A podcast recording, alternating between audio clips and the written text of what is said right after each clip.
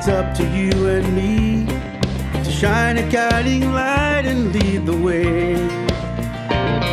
United by our cause, we have the power to pursue what we believe. We'll achieve the realization of our dreams. Hello, and thank you for joining me for this week's episode of New Horizons. I'm Vaughan Benison. In the last couple of weeks, a meeting has been held by the Board of Blind Citizens Australia. To update us on what happened at that meeting, Blind Citizens Australia President Fiona Woods. Fiona, once again, thanks for joining us on the program. Thanks, Vaughan. Just a reminder that last week we spoke about the sad news that uh, Sally Carr-Andrews is resigning and finishing up at the end of September. I guess in the recent board meeting, that was uh, a topic for much discussion. It was quite a big topic for us, Vaughan. We obviously have to talk about, you know, issues to do with um, Sally's departure and the things that we need to organise around that and the things that we wanted to prioritise before Sally left. What were some of the key highlights out of that meeting that we can talk about in this week's program? Well, the first highlight was we had a big discussion about risk. Now, I'm not sure that all your listeners are thinking that a forty-minute conversation about risk would be that fascinating, but risk is a really important aspect for any organisation. And I guess we took it from the perspective of risks can either be showstoppers, where they stop you doing everything, or they can be enablers, where a, a good approach to risk um, can enable you to really go forward with a positive approach. So obviously B C A hasn't just suddenly discovered risk, we've already had a risk framework. Um, but at this board meeting we were looking at ways that we might make sure that that framework is up to date and the, the kind of way up, similar organisations organise their risk. So we had a bit of a conversation about that, and um, the main the main requirement of any risk matrix or framework is that identify, classify, mitigate and monitor risk. So we talked about that, and we've we've set up a bit of a process for checking our documents, um, perhaps uh, streamlining them a little bit and uh, making sure that we've got an up-to-date and efficient process for risk management. The risk management, of course, is part of the role of the FARM, which is the Finance, Audit and Risk Management Committee. So luckily they'll be the people who get to actually process these new documents. Um, but of course we always have the normal the normal business part of the meeting, which we we went and looked at some of those things. We looked at, uh, actually we did a review of Sally's um, um, K P Is of, over recent times, which we also do. We also talked about our constitution. I know Sally mentioned in the last week's episode that um, we're very close now to finalising our constitution, and we recently put out an announcement about the latest um, updates to the constitution, which many members will have been fascinated to read. And we We've got a, quite a lot of feedback when we put a draft out in February. We had a lot of consultations and several people came to them and took the time to write emails. So the board and, and all of us are really appreciative that people actually take B C A's constitution really seriously. And it just re- re- re- reiterated or reminded me of how members really care very deeply about B C A in a lot of ways that I think a lot of people don't care about lots of other organisations. So it was a really positive experience, and I think some of the most of the suggestions people made really improved the document. But so a lot of them we actually took on, and um, I know a lot of other organisations get constitutions approved a lot more quickly than we have done, but they usually have paid legal assistance, and they also don't always invite their members to comment and comment in a way that actually can be taken into account. I guess the, the couple of things that I, I would want to highlight that we've changed as a result of people, member feedback, is in the initial draft we had a plan for all directors to serve three three terms of three years as a maximum. And initially we suggested that a president could serve an additional term, but um, members found that that was really inconsistent with the idea of leadership renewal. And so we've we've changed it now so that the president and all the directors will just be able to serve three years, three terms of three years, if they're elected, of course. Um, and another topic that was quite um, a subject of a lot of discussion was how we define membership, because we wanted to get away from the idea that everyone had to be a citizen or a permanent resident of Australia to be a B C A member. And we came up with various different ways of expressing that, with time limits and different things, but in the end all of them were just very confusing. So we've we've checked out a whole lot of other documents and other people, other organisations, And we've gone with people who live in Australia. And we feel that we will just leave that for people to identify whether they live in Australia or not, in the same way that they, they will acknowledge if they're blind or vision impaired or not. And there is also a, a complementary process to that that means that people can notify the company secretary if they cease to live in Australia, so that they cease to be members. But in, in saying all that, anyone who is here temporarily, whatever their status, um, I mean, we don't ask, you, even if they're visiting for three weeks, people are welcome to come along to B C A O events, at, whether they're a member or not. Given the, the modern approach to privacy, a lot of the things about requiring proof of, of medical conditions are just not things that it's appropriate for an organisation to have. What are some of the other key attributes of the Constitution that uh, that you really want members to know about when it comes to voting in a couple of months' time? Uh, well, we will be putting out, before the voting process, a full explanatory memorandum of of the changes proposed to the Constitution.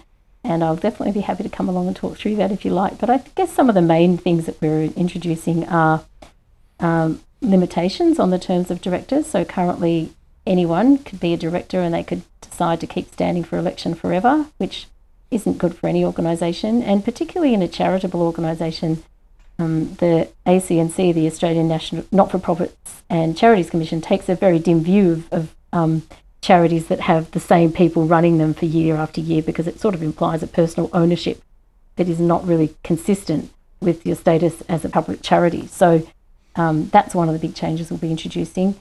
Um, a couple of the other things are um, a dispute resolution procedure, so that there can be mediation if there are people who have disputes, or directors who have disputes with each other, or members who have members uh, disputes, or people have disputes with B C A.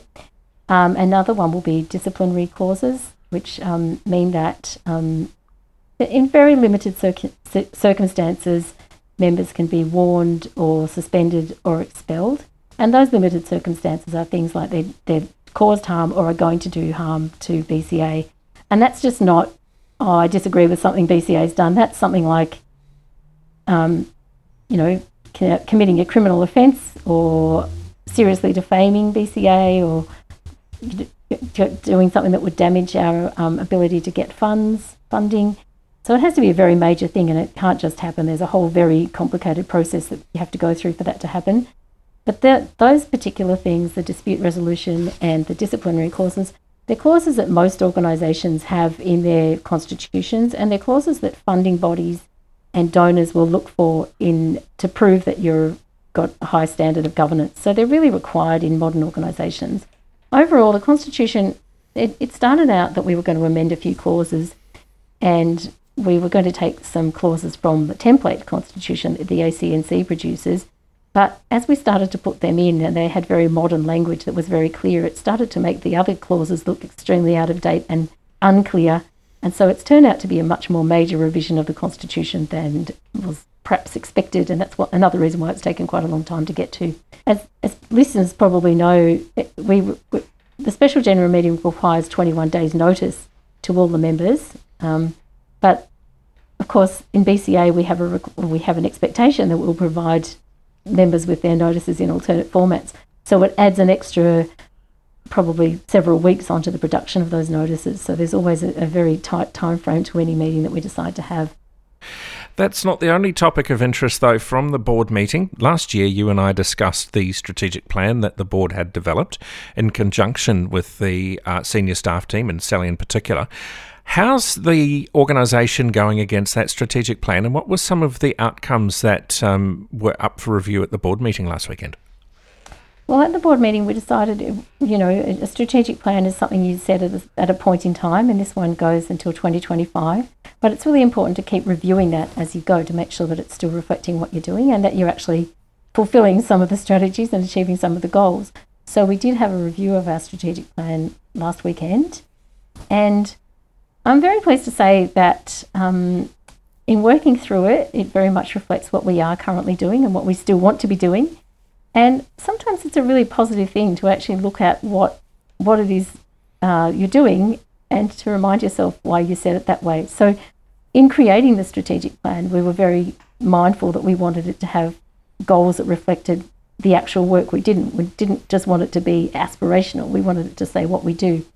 So, for example, goal number one is about continuing to deliver quality, targeted, individual and systemic advocacy and campaigns, which really is our core business. So in, in as part of our review, we looked at some of the things we've been doing, and of course we've had lots of individual adv- advocacy classes closed in that time.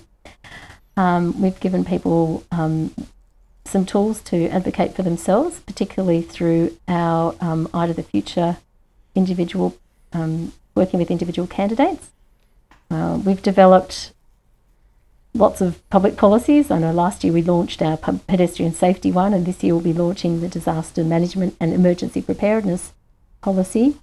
Another thing in, in there, of course, that I guess I should mention, because it's very dear to so many people's heart, is, is the recent launch of audio description on iView and I believe S B S.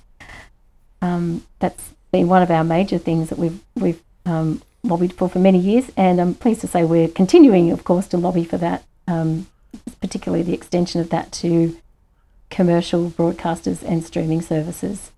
And some of your members might have heard the audio description at the FIFA Women's World Cup. That was something that B C A was um, involved in negotiating as well.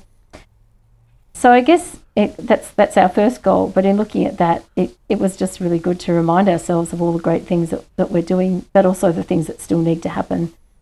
Um, and of course, there are of course always emerging episode, um, issues coming up, and some of those I think will be things like um, accessible voting, which never seems to go away. um, we'll be doing some work around um, guide dog refusals, because that's another thing that doesn't seem to get resolved. I think we'll be looking into um, banking and finances. There's been some discussion about that recently on the A B C. And um, A I generally, I think, is pretty much the artificial intelligence. It's pretty much the topic of the, the, the of now, and so we'll be trying to look into that a little bit as well. Are there any other aspects of the board meeting that uh, you would like to bring to our attention, or that you perhaps would like uh, listener feedback about? Um, well, Sally did mention last week that there will be the fiftieth anniversary celebrations coming up in twenty twenty-five, and we will be setting up a few committees around that. Um, we'll be planning to have an in-person convention, so there'll be a program committee for that, and we'll be planning also to have generally a celebrations um, committee to look at, obviously having some sort of celebration at the convention, but maybe some other things throughout the year that people might want to look at doing. So we'll be setting up a committee to set that up as well. So those uh, calls for expression of interest will be coming out in a few weeks, quite a few weeks' time. So I really encourage people who are interested in B C A history or love events to take a look at that and get involved in that. Mm. And also start planning for twenty twenty-five. Well, Fiona, thanks for uh, updating us on the board situation. And no doubt we'll be speaking to you uh, several times over the coming months. We've got the Constitution update, and we've also got the C E O recruitment update to talk to you about over the next couple of months. And there'll be many other things besides, including some board positions up for grabs at the next A G M uh, and other things as well. But once again, thanks for being a part of this week's program. Thanks, Vaughan. I look forward to speaking to you again soon. And don't forget, if you're a member of Blind Citizens Australia and you'd like to know more about the work of your organisation, read your member update. It comes out each week. If you don't receive the emails, contact Blind Citizens Australia and they'll put you on the email list. If you'd like to do that, the telephone number is one eight hundred, zero three three, six six zero. That's one eight hundred, zero three three, six six zero. Or you can email bca at bca dot org dot au. bca at bca dot org dot au. I'll talk to you again next week. We'll achieve the realization of our dreams, of our dreams.